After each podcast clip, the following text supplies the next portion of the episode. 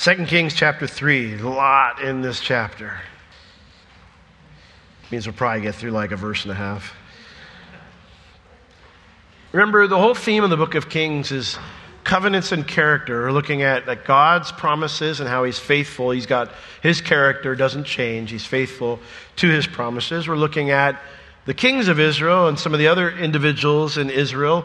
Their covenant, their faithfulness to their promises is not quite the same as God's, and their character is oftentimes up or down. And so, that, but learning from both of them, we learn to love the Lord and worship the Lord and see His faithfulness more. But we also we learn from the good and the bad lessons of the the good and bad character that we see from these kings. And chapter two is interesting because we didn't talk about any kings in chapter two. chapter two served as a connecting point between two kings, uh, Ahaziah and Jehoram. Both were Ahab's sons. But the reason there's this kind of dividing chapter 2 here is so that when we get to chapter 3 and we see Jehoram on the throne, we won't be surprised when we see Elisha now is the prophet of God instead of Elijah. So in chapter 3, we leave that transition of ministry behind and we get back to examining the kings of the north, and in particular, this new king, Jehoram.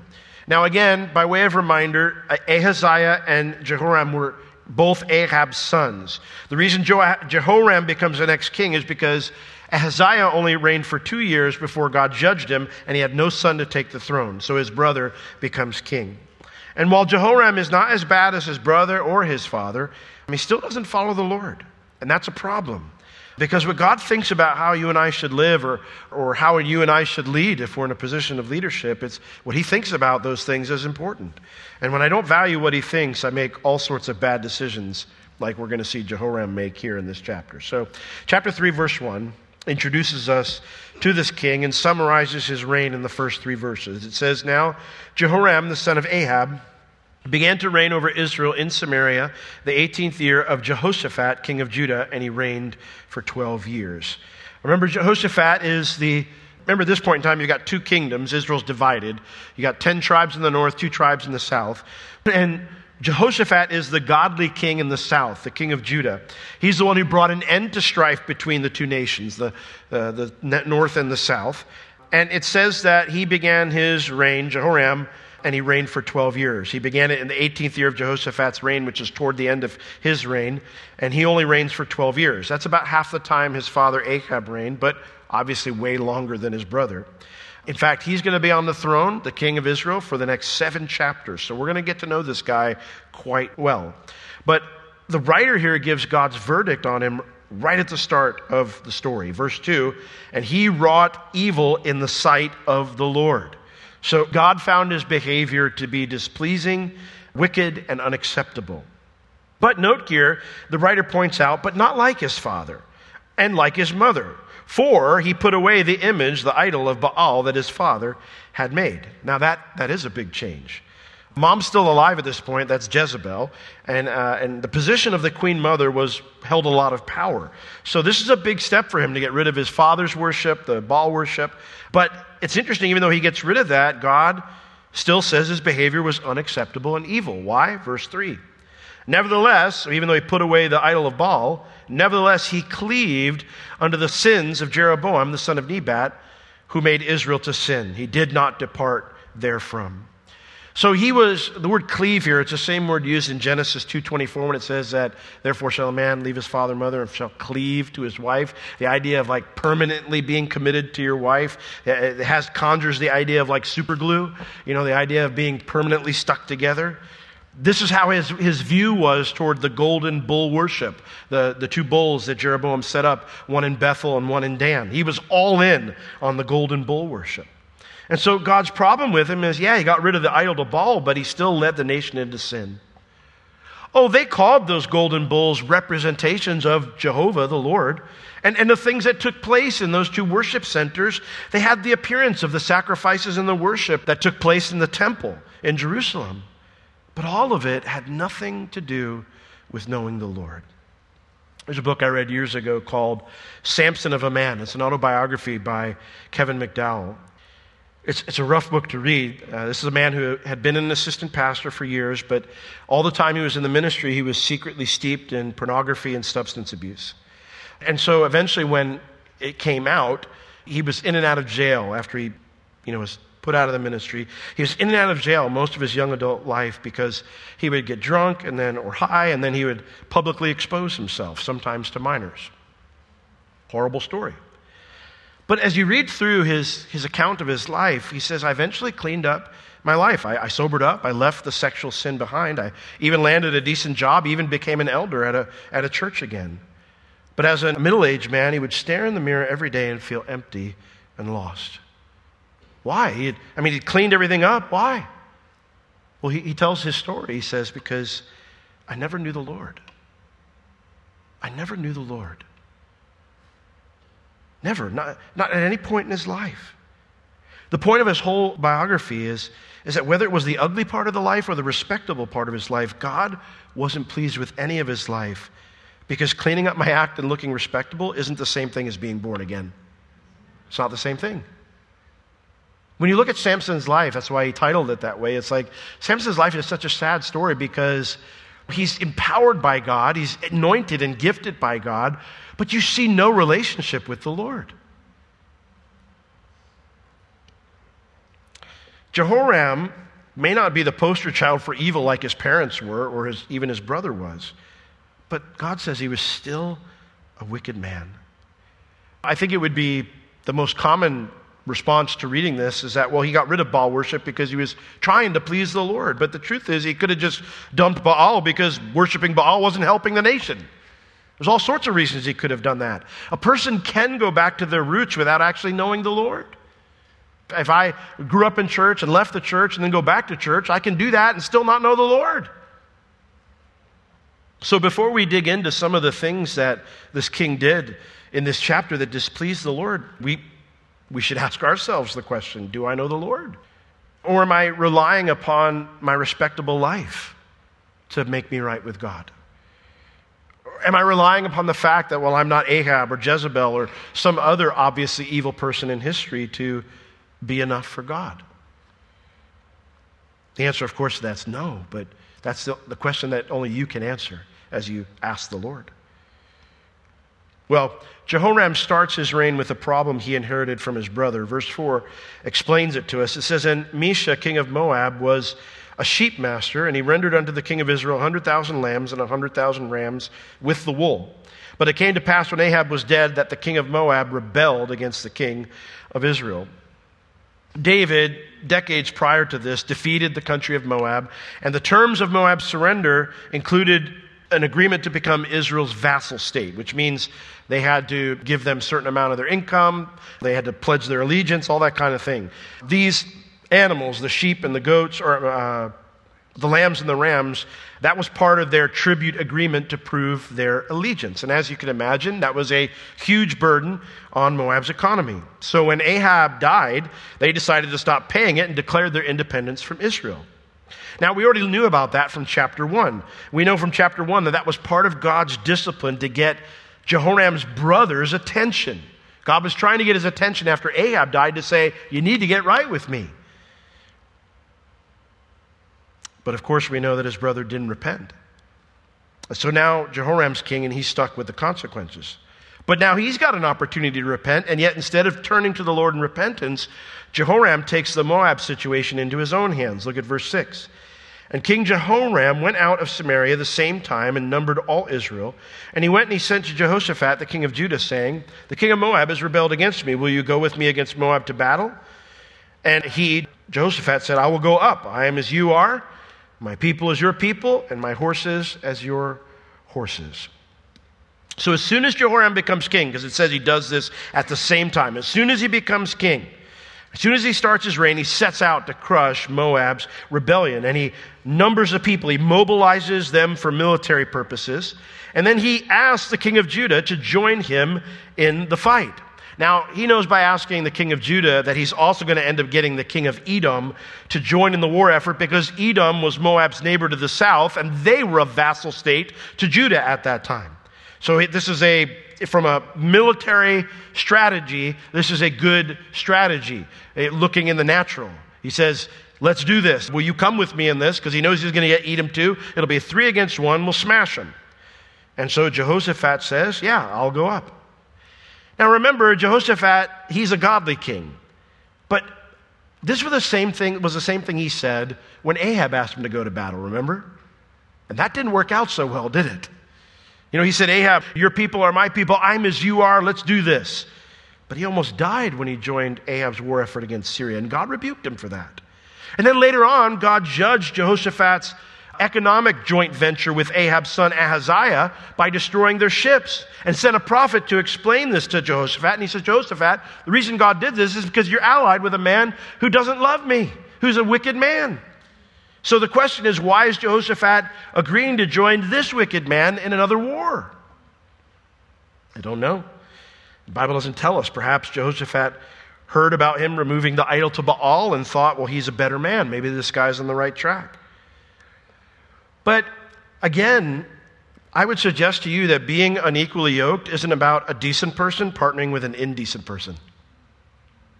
I hear this sometimes from people who are dating, and they'll say, Yeah, you know, I'm, dating somebody, and I'm like, Okay, well, what, what are, do they love Jesus? And like, well, well, they treat me really well.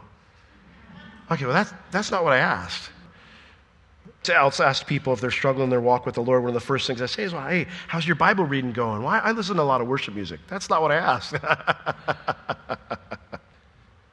Being unequally yoked, that's about someone who knows the Lord partnering with someone who does not know the Lord. That's the problem. It's not that your goals don't align. It's not that it's not that they're not two decent people. It, it, it, like they, they have to be the worst person in society, and you know, and you're a believer. No, it's it's a believer and an unbeliever partnering together. Jehoshaphat might be a fellow Israeli, like my people might be your people, but he's not as he is. When he says, "I am as thou art," that is a not true statement, because I'm right with God and you're not. I know the Lord and you don't. If you want to partner with someone or marry someone, the criteria isn't are they a decent person? The criteria is do they love Jesus? You're going to get into business with them, whatever. You're going to do something that's an intimate type of agreement like that, partnership. The question needs to be do they love Jesus? Well, once Jehoram secures Jehoshaphat's help, they sit down to strategize. Verse 8 and he said, Which way shall we go up? So Jehoshaphat says, You know, what's the plan? What's your plan? And he, Jehoram, answered and said, The way through the wilderness of Edom. Jehoshaphat asked which way they should attack from, and Jehoshaphat suggests a way the Moabites would not expect. Let's invade Moab from the south by marching their troops through the desert region that's south of the Dead Sea. Now, on paper, that's a smart tactic because Moab, if you attack them from the north, they can always withdraw behind the Arnon River in the north of their lands. And that's going to be a pain to cross when people are slinging stones at you or firing arrows at you or chucking spears at you. That's not going to be an easy ground to take. So even if, if you outnumber them, you're going to take a lot of losses.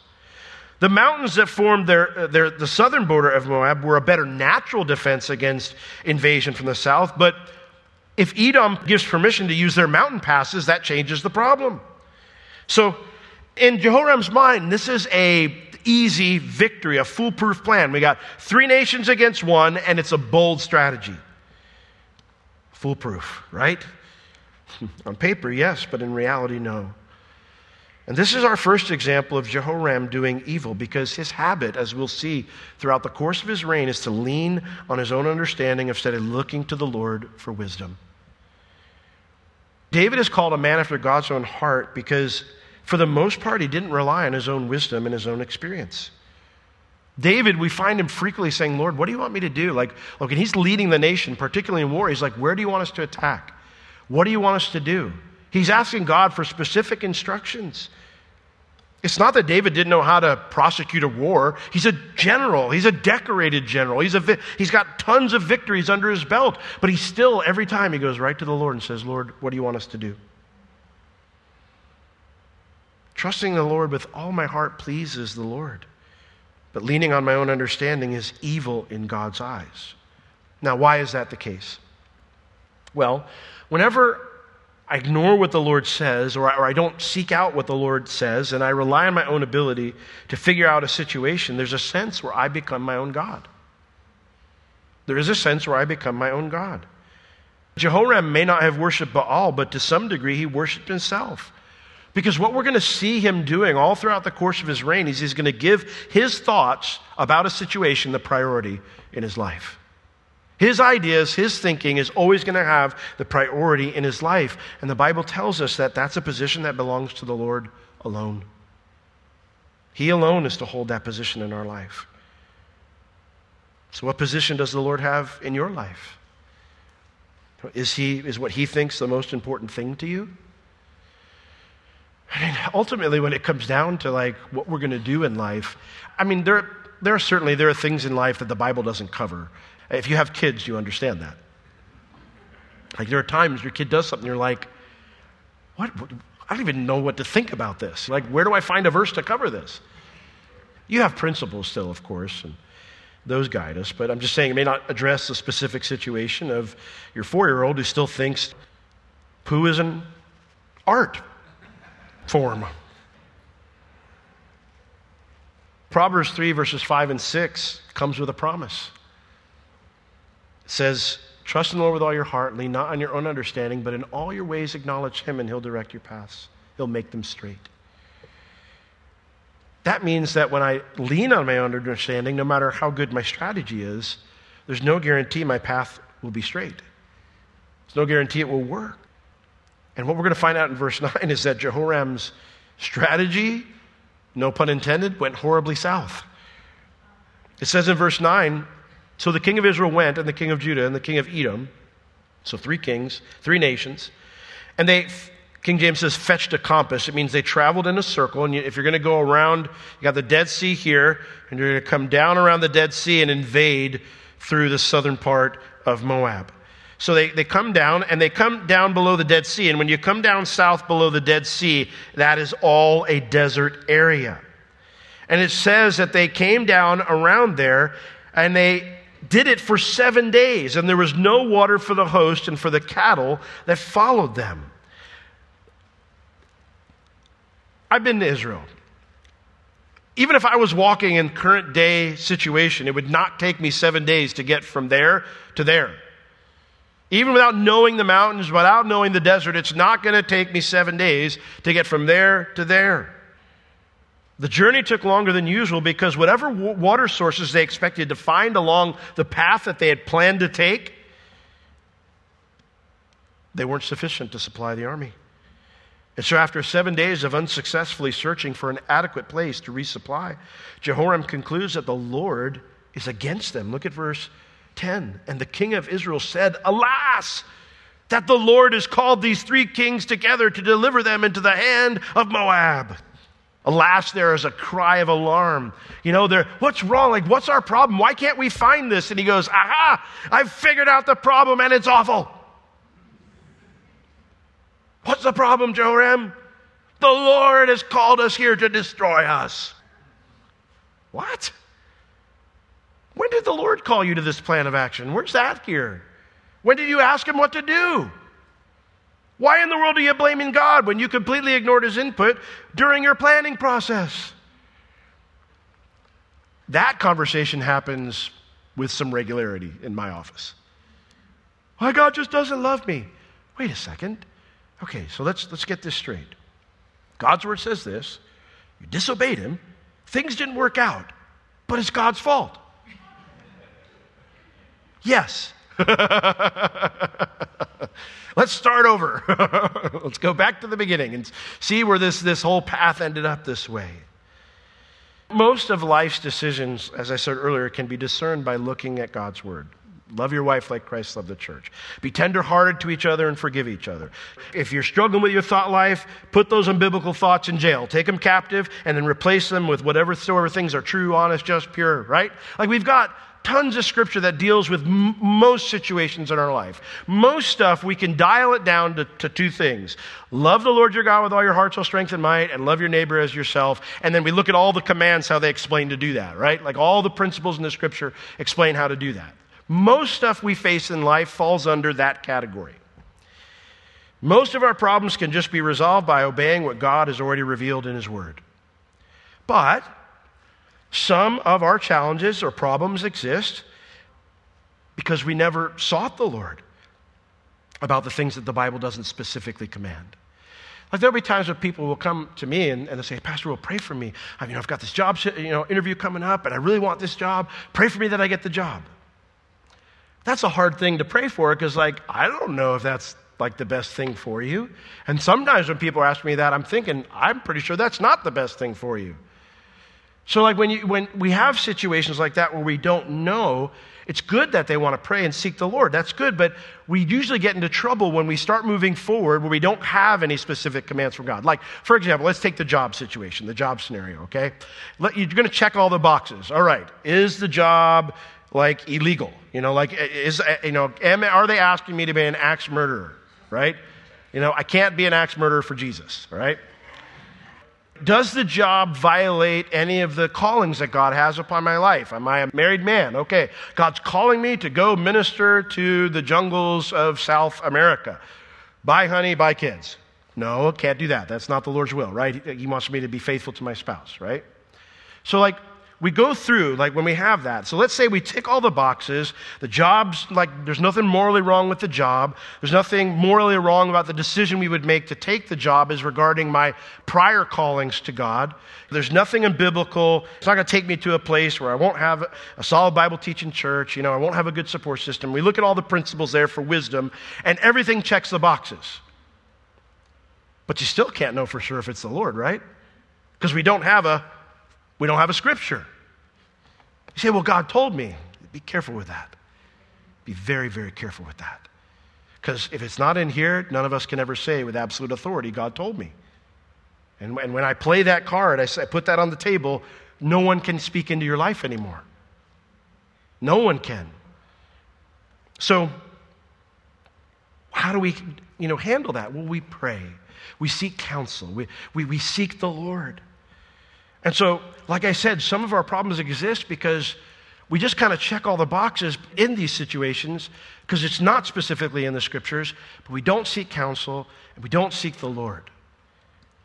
Or we convince ourselves a course of action is biblical when it's not. You see, Jehoram somehow convinced himself that attacking Moab was a no brainer. Even though if we search the scriptures, there's no command from Israel, you are to you are to make sure Moab is your vassal state. There's no command from God there. That was a byproduct of, of Moab fighting against David and Moab losing. That was not something God necessarily commanded and said, this is what Israel's going to do for all time. But somehow he convinced himself this was a no brainer. This is God's will, even though the Bible had nothing to say about it. Maybe God did want him to defeat the rebellion, but maybe God didn't. All we know for sure is that God let the rebellion happen to get his brother's attention, right? And since he's the king now, it's there to get his attention. In other words, the one thing that God wanted Jehoram to do in this situation, Jehoram didn't do. He didn't give his attention to the Lord. He didn't repent. He didn't enter into a relationship with the Lord. And so, because Jehoram isn't right with God, he completely misreads the reason why they're in this awful situation. And so, this is our second example of, of Jehoram doing evil. He had an ideology in his mind where he saw God just like he saw the false gods that other nations worshiped. In other words, sometimes the Lord does make mistakes. Sometimes the Lord becomes fickle and uncaring. He doesn't care about us. He's fickle. Moab's our enemies, but he sent us out here to die, to be defeated. Maybe you've had those thoughts. That God's against you lately? That God's not keeping his promises? Do you have a mildly pagan view of the Lord? If some of that hits close, then I would encourage you Instead of continuing this kind of pattern of, of blaming God or attributing character flaws to Him, perhaps it's time to consider that maybe you're not doing the right thing or you're not where He wants you to be. A lot of times when we, we kind of go through that cycle as I'm trying to help somebody and I kind of keep trying to point it back like, have you considered about your decisions? Have you considered about your behavior? Have you considered that maybe you're not where the Lord wants you to be? Challenges in life, they don't always mean I'm out of God's will, of course. I mean, if we default to that every single time, I don't think that's healthy either. But because sometimes God allows, like the Bible says in, in, I want to say it's 1 Peter chapter 4, the last verse, there is a suffering according to the will of God, right? There are challenges we face that's according to God's will. It's part of what He wants to do in our life. He's shaping us and molding us through those sufferings, through those trials, through those challenges. But I do think every believer should always assume that God doesn't make any mistakes, right? Like that's the starting point. I love what Pastor Chuck used to say. He had a few of these isms, things that he just said all the time. And one of the things he used to say to us, he said, when you when you don't understand, he said, when you don't understand what's going on, fall back on what you know to be absolutely true. And so when I've had those moments where I'm like, God, what are you doing? There's a few things that I just kind of, okay, let's find some, let's find a, in all this swamp of, you know, quicksand, let's find one piece of solid ground. And one of those pieces of solid ground is God does not make mistakes. Right? That's one of those places that you can plant your feet and go, all right, I'm on some solid ground here. Everything around me is a mess, but this is solid. This I know right now. Another one that you can plant your feet on is God loves me, right? Another one I can plant my feet on is God's for me, He's not against me, right? We have precious promises from God that we can plant our feet on when we have no clue what God is doing. And that's the exact opposite of what this king does here. Well, thankfully, King Jehoram's statement is not the only statement going on because there's a believer present with him. And Jehoshaphat comes to a different conclusion than despairing and blaming God. Verse 11, but Jehoshaphat said, Is there not here a prophet of the Lord that we may inquire of the Lord by him? I love this. He says, Can we please ask God what to do? like, is, is there a prophet here? We haven't done that at all so far. Can we just find out what God wants us to do? And one of the king of Israel's servants answered and said, Well, here is Elisha, the son of Shaphat, which poured water on the hands of Elisha, Elijah. Poured water on his hands, it means he was his servant. He, he was his assistant. He, he, he, he did all those kind of basic needs that Elijah had so Elijah could focus on the calling that God had on his life. Now, we read this, and I kind of chuckle because like Elijah is the exact opposite of what we find here. Like Elijah's just all over the map, right? Like he's all over the map. You're like, where's Elijah now? Nobody knows. We all of a sudden we read this story and Elisha's traveling with the army. It's, it's such a different thing. Like I read that and the first thing that comes to my head is, what are you doing here? Like, why are you traveling with the army? The Bible doesn't tell us. But I think this makes Jehoram's attitude and his actions up to this point even more wrong. He had God's messenger in his midst the whole time, but he never sought the Lord. Like, how many days does it have to take? Like, day four, he'd be like, maybe we should ask God. We've got Elisha right here. Elijah, what do you think? Seven days going around in circles, looking for water, no success, and you don't even go to God's prophet. I remember a time when Bev and I were having a financial challenge that stressed me out so much, and I saw no way that it would work out. I was angry, I was scared, I felt helpless. And Bev kept encouraging me. She said, Let's pray. First day she told me that, I went to bed, didn't pray with her. And the next day, I'm all mad, I'm frustrated, whatever. And she's like, Hey, we should pray. And I'm like, I'm like, you know, I've just got more frustrated. But after a few days, I finally listened. It was probably the least faith filled prayer ever. It was like an angry prayer. It said, God, you know, our situation's rough right now. I don't know if you remember this prayer, but it was just, it was not like a faith-filled prayer. Like, you know, God, you know, you know the situation's challenging right now. And We got all this mess. We got all this stuff going on. And Lord, I don't even know what's going on. Please help us through this. Amen. Good night. I just went through the motions. I just stayed angry the entire time. But something happened over the next few days when we would pray together about it as we would pray over the next few days, my prayers started to change. God began to deal with my heart as I prayed. Then my attitude started to change, and, and then just started to, at peace, just trust the Lord with this thing. And, and of course, the Lord, as He always does, He met our need. Maybe not like I wanted Him to, but He met our need.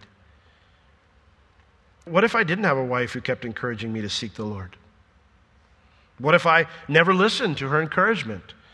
I mean, can you imagine what, the condition of my heart after seven days of resisting doing things God's way? I mean, I can understand why he's like, ah, God hates us. Yeah, you're not talking to him. You ever had one of those situations where, like, I think so and so's mad at me? Oh, would you talk to them? Well, no, they're mad at me. Then the next day, they're like, they've hated me for years. Seven days later, you're convinced they're going to break into your home and murder you. They've been talking about me. They've this, they've that. And then you go and you're like, hey, are you mad at me? They're like, no, why do you think that? Well, you know, you, you didn't say hi to me the other day. It's like, oh, I'm so sorry. I had a migraine. You're like, oh, I'm a jerk, you know? Seven days of stewing and leaning on his own understanding, not spending any time with the Lord, not seeking God, led Jehoram to conclude that God was bad. And, it's crazy because even after they get this news, it's Jehoshaphat who has to speak out. There's a prophet here. It's Jehoshaphat is the one who has to speak up and go, Oh, this is good. This is good. Let's find out what God says. It says, and one of the king of Israel's servants said to him, He's here. In verse 12, Jehoshaphat said, Oh, the word of the Lord is with him. This is good. Like no one else is like, Yay. I mean, they're all, I mean, nobody's happy. Nobody's like, This is great. Good news. We can get an answer from God. They're all just kind of, whatever. And he has to speak up and go, Okay, well, this is good. The word of the Lord's with him. So they head off to go see Elijah. It says, Then the king of Israel and Jehoshaphat, the king of Edom, went down to him. Verse 13. So Elisha sees him coming. Elisha says unto him, The king of Israel talks to him.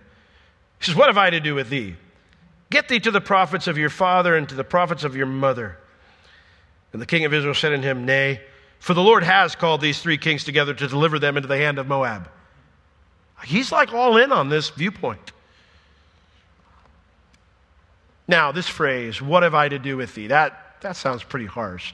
You know, it's almost like, you know, the king of Israel comes walking in the tent. You know, Elijah's like, What are you doing here? I can't stand your guts. Get out of here. That's not what he's saying. The, the phrase, What have I to, do with thee, is, is literally like, what, what common ground do we have that would bring us together? What are you doing here? Like, we don't talk. Like, you don't listen to me when, when we talk. He says, Go to your, the prophets of your father and to the prophets of your mother. His father, the, he was full on in the golden bull uh, worship. His mother worshiped Asherah or Baal. Go to those prophets, which, by the way, means that he, even though he took his dad's idol away, he didn't outlaw idol worship in Israel. If these prophets are still around, when Elijah greets him, it's almost like it's a revival of an old argument. Jehoram, what are you doing here? You refuse to repent. Every time I talk to you, you refuse to listen to me. Go to those you like to listen to. Why are you coming to me? I think Elijah is being to the point. I don't think he's trying to be rude. He's, I think he's just pointing out the fact that his advice will only be helpful if the king's willing to repent. But Jehoram has an interesting reply. He goes, No, I'm not going to them because my problem's with God. My problem's with the Lord. So I'm here to, I'm here to talk to you. Again, when he says, I will not do so, I'm not going to go to the false prophets, that's not an indicator that he's willing to repent. In fact, his explanation that he already has the situation figured out shows his stubborn unbelief. I'm here because this is the Lord's fault, so I have no business with other gods or prophets. You're his prophet. I want to find out what's going on. Now, that kind of answer doesn't normally get a good response from the Lord, right? But because of Jehoshaphat's presence, the Lord tells Elisha to get involved. Look at verse 14.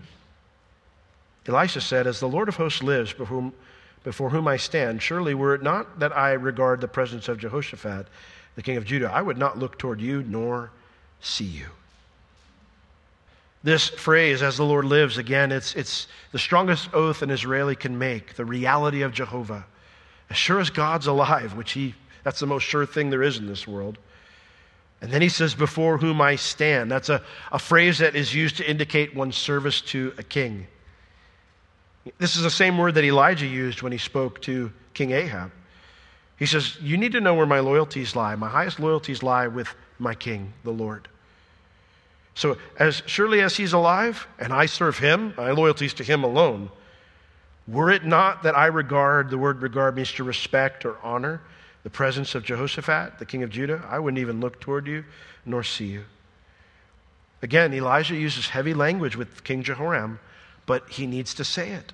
You're so stubborn and you're so hard hearted. Nothing I say would matter to you. The only reason I'm going to talk is because there's a man here who wants to know what God says.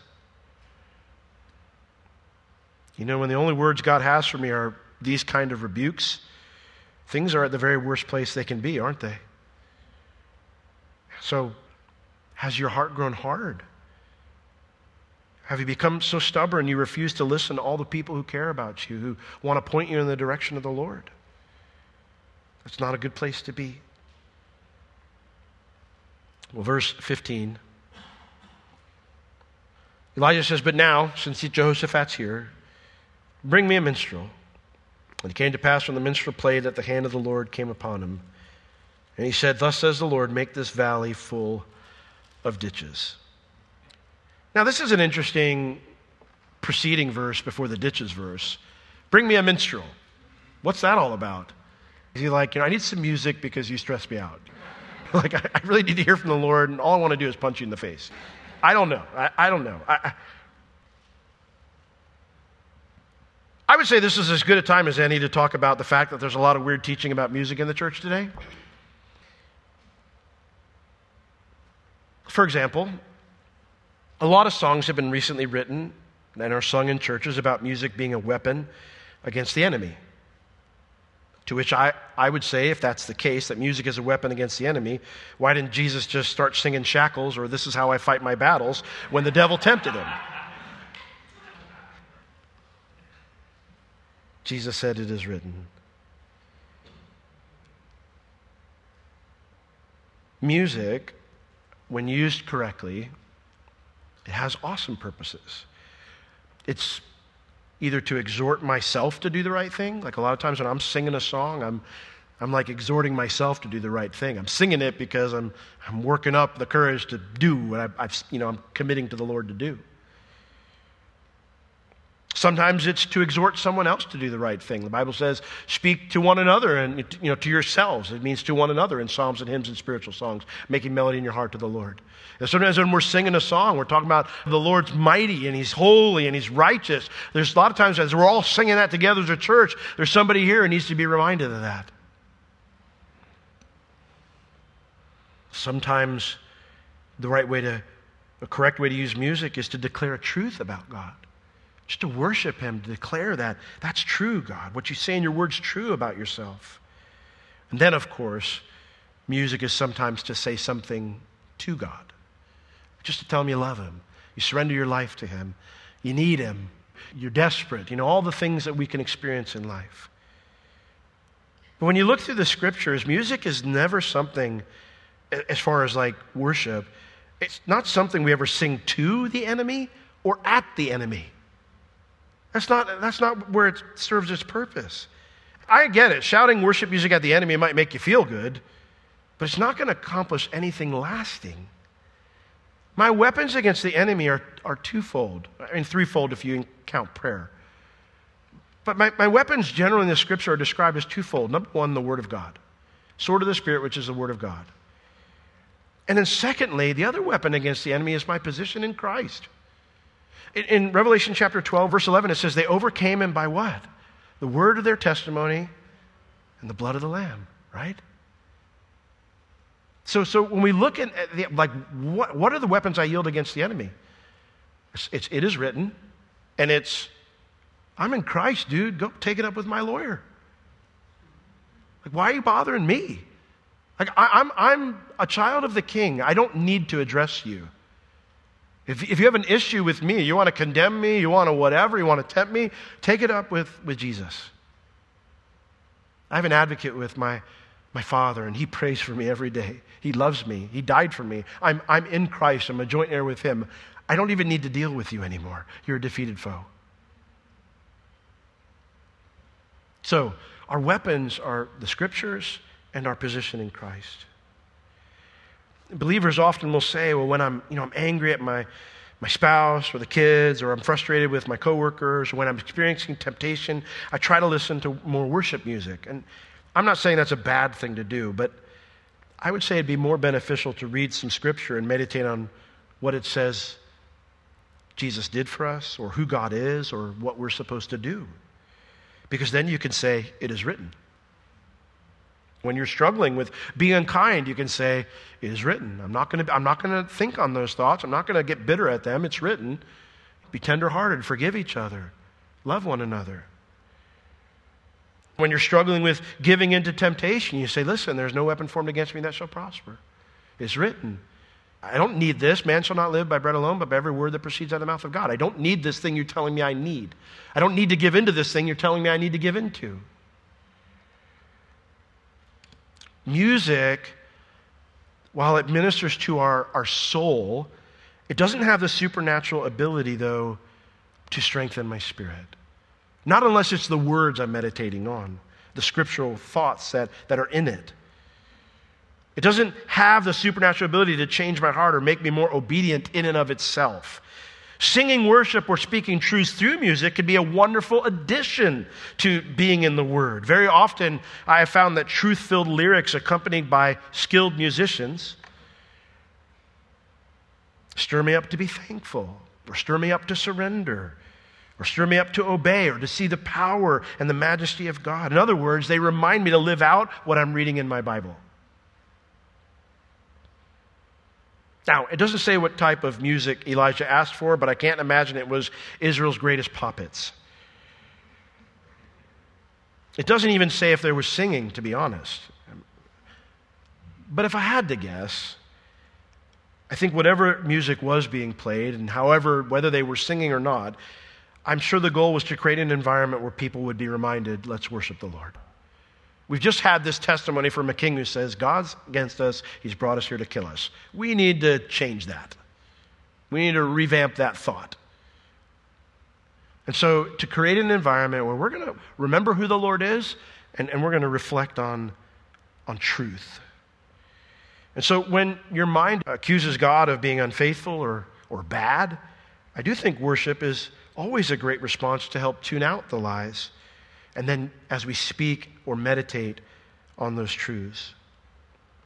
And I find very often in that environment of recognizing and declaring who God is, that the Lord will speak to our hearts. We don't worship at church before we have the message so our hearts can be prepared. We worship God because He deserves our worship. But it does have that wonderful side effect of kind of preparing our hearts as we yield to Him in worship to receive His word a bit better. And so, as the music is going, the Lord speaks to Elijah's heart. And he said, This is God's message. I want you to make this valley full of ditches. Now, Valley is a little bit misleading. The word here for valley is the wadi, and that is not something we tend to have in our culture, okay?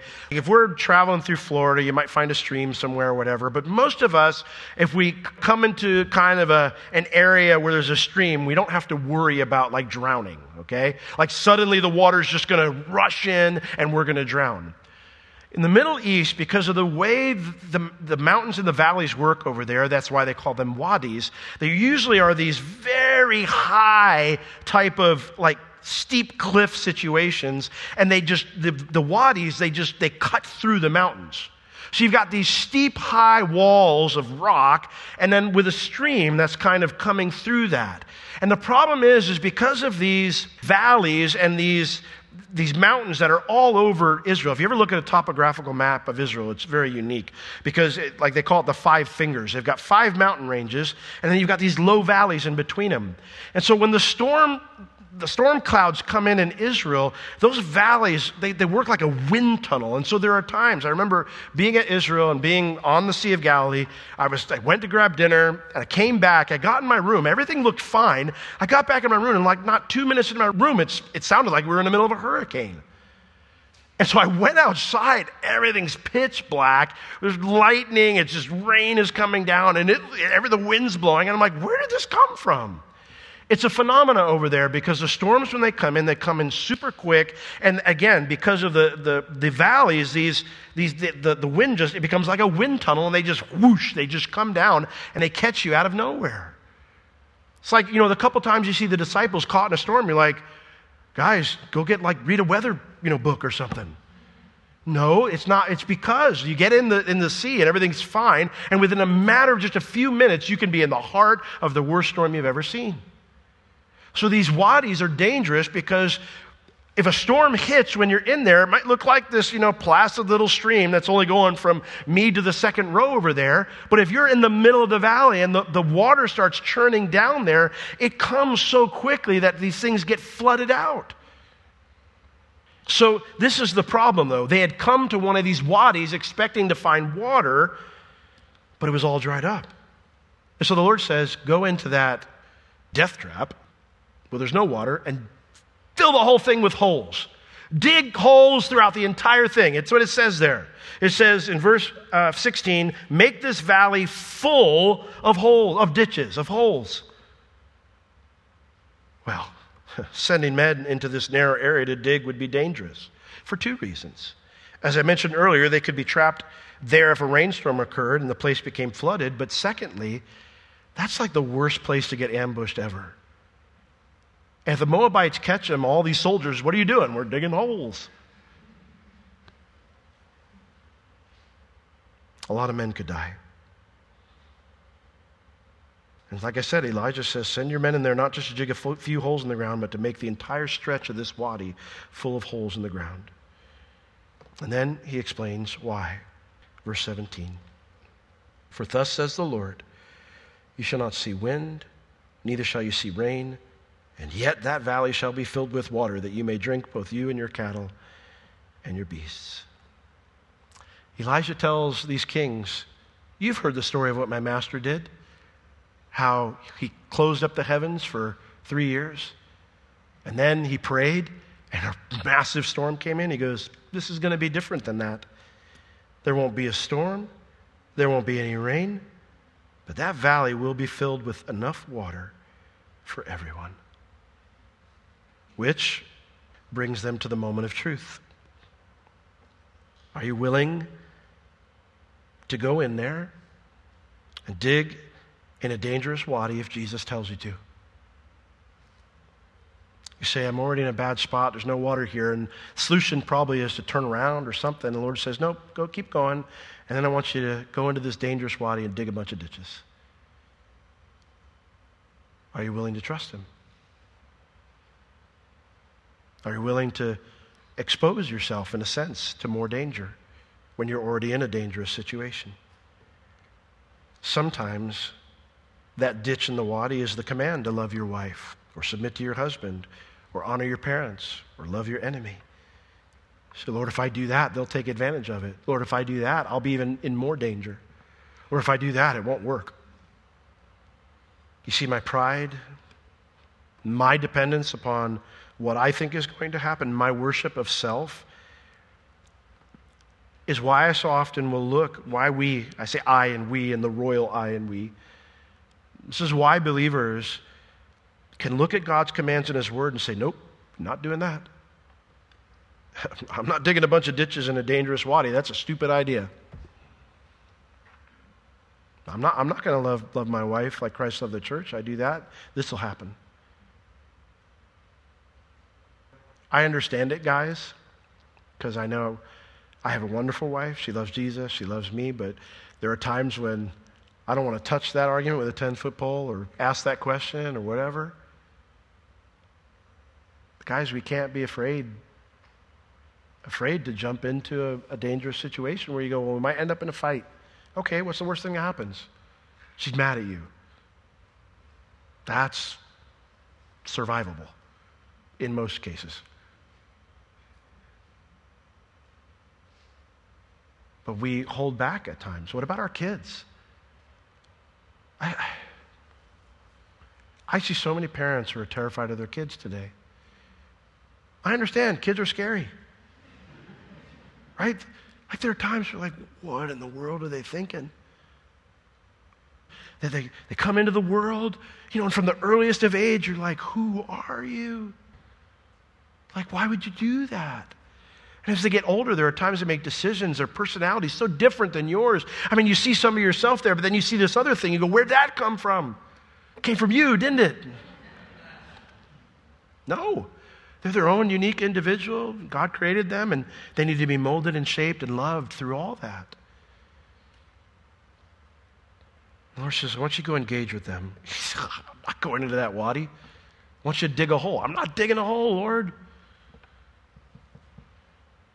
I want you to have that conversation with them. Lord, that's a minefield. But I want you to go in there. That's always the moment of truth for us. What will I do with God's words? You know, will I, will I walk into the wadi where I feel trapped or exposed or unsafe, but convinced that my God loves me and will take care of me and will provide for me? Will I do that? Or will I stay in the desert and keep going in circles? This is a good stopping point, and I'm out of time. So we'll not finish next week because we won't have church next week, but we'll two weeks from today, we'll try to finish this chapter up. We will finish this chapter up. But maybe it's, maybe it's something I didn't mention. You know, maybe it's, maybe it's a, like God's calling you to something. Maybe He's calling you to step out in faith and do something that sounds a little crazy. You're like, like, Lord, you want me to go in there and do what? Dig ditches? Yeah. That's, thus says the Lord. Go in there, and fill the whole valley with ditches. Lord, that's dangerous. It's not dangerous because I'm the one calling you in there. I'm with you. I love you. I'm not going to leave you. I'm not going to abandon you. Lord, I'm exposed. I know you're exposed, but I've got you. I- have got you covered. It's not safe. I know it's not safe, but you're with me. You know how many times with our kids, they get scared of something and we grab hold of their hand and, like, hey, don't worry, I- I'm with you. We'd say that sometimes to our kids and we can't protect them, right? Like we, we, for the most part, we can, but there are things we couldn't protect them from. But our God, He can protect us from anything. And if, if He doesn't, well, then what He's allowed to, you know, it didn't slip through His hands, He's allowed it to pass through His hands. And that means it's okay because He's still with us. Amen? I don't know what your wadi might be. I sound like a good topical preacher right now. What's your wadi? I, I don't know what the thing is that God's telling you to do. I don't, I don't know if he's telling you to dig a bunch of holes or something that sounds as silly as that. I don't know if it's an obvious thing, but what is it that God's telling you to do right now? And, and you're just not going in there because you go, it's, it's too hard, too dangerous, it's unsafe, I feel exposed. I just don't think that's a good idea. I want to encourage you as we pray, just give that to the Lord and say, Lord, I'll follow you wherever you lead me. I'm going to trust that you love me. I'm not going to take Jehoram stance that you're opposed to me, that you make mistakes, or that you're fickle, or that you don't care. I'm going to trust that you love me and that you care about me, and I'm going to jump on in.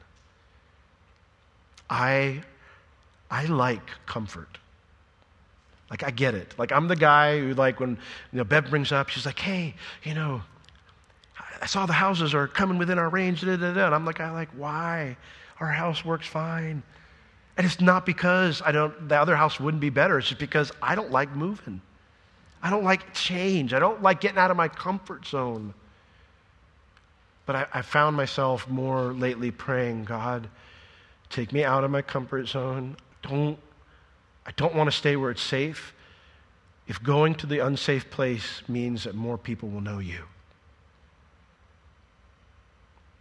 If you want me to go dig a ditch, no matter how crazy it sounds, then I'll go dig a ditch.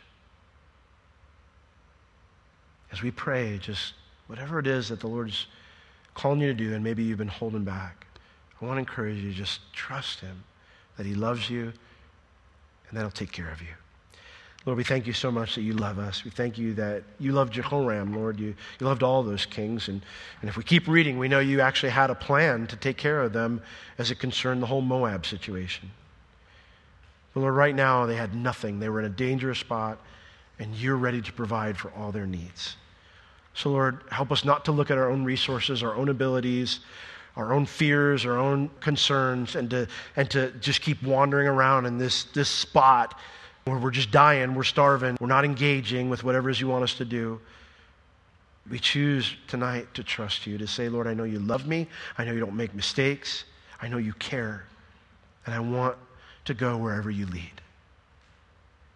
Lord, give every person here that just extra understanding of your love tonight, that they might have the courage to take that step of obedience. In Jesus' name I pray.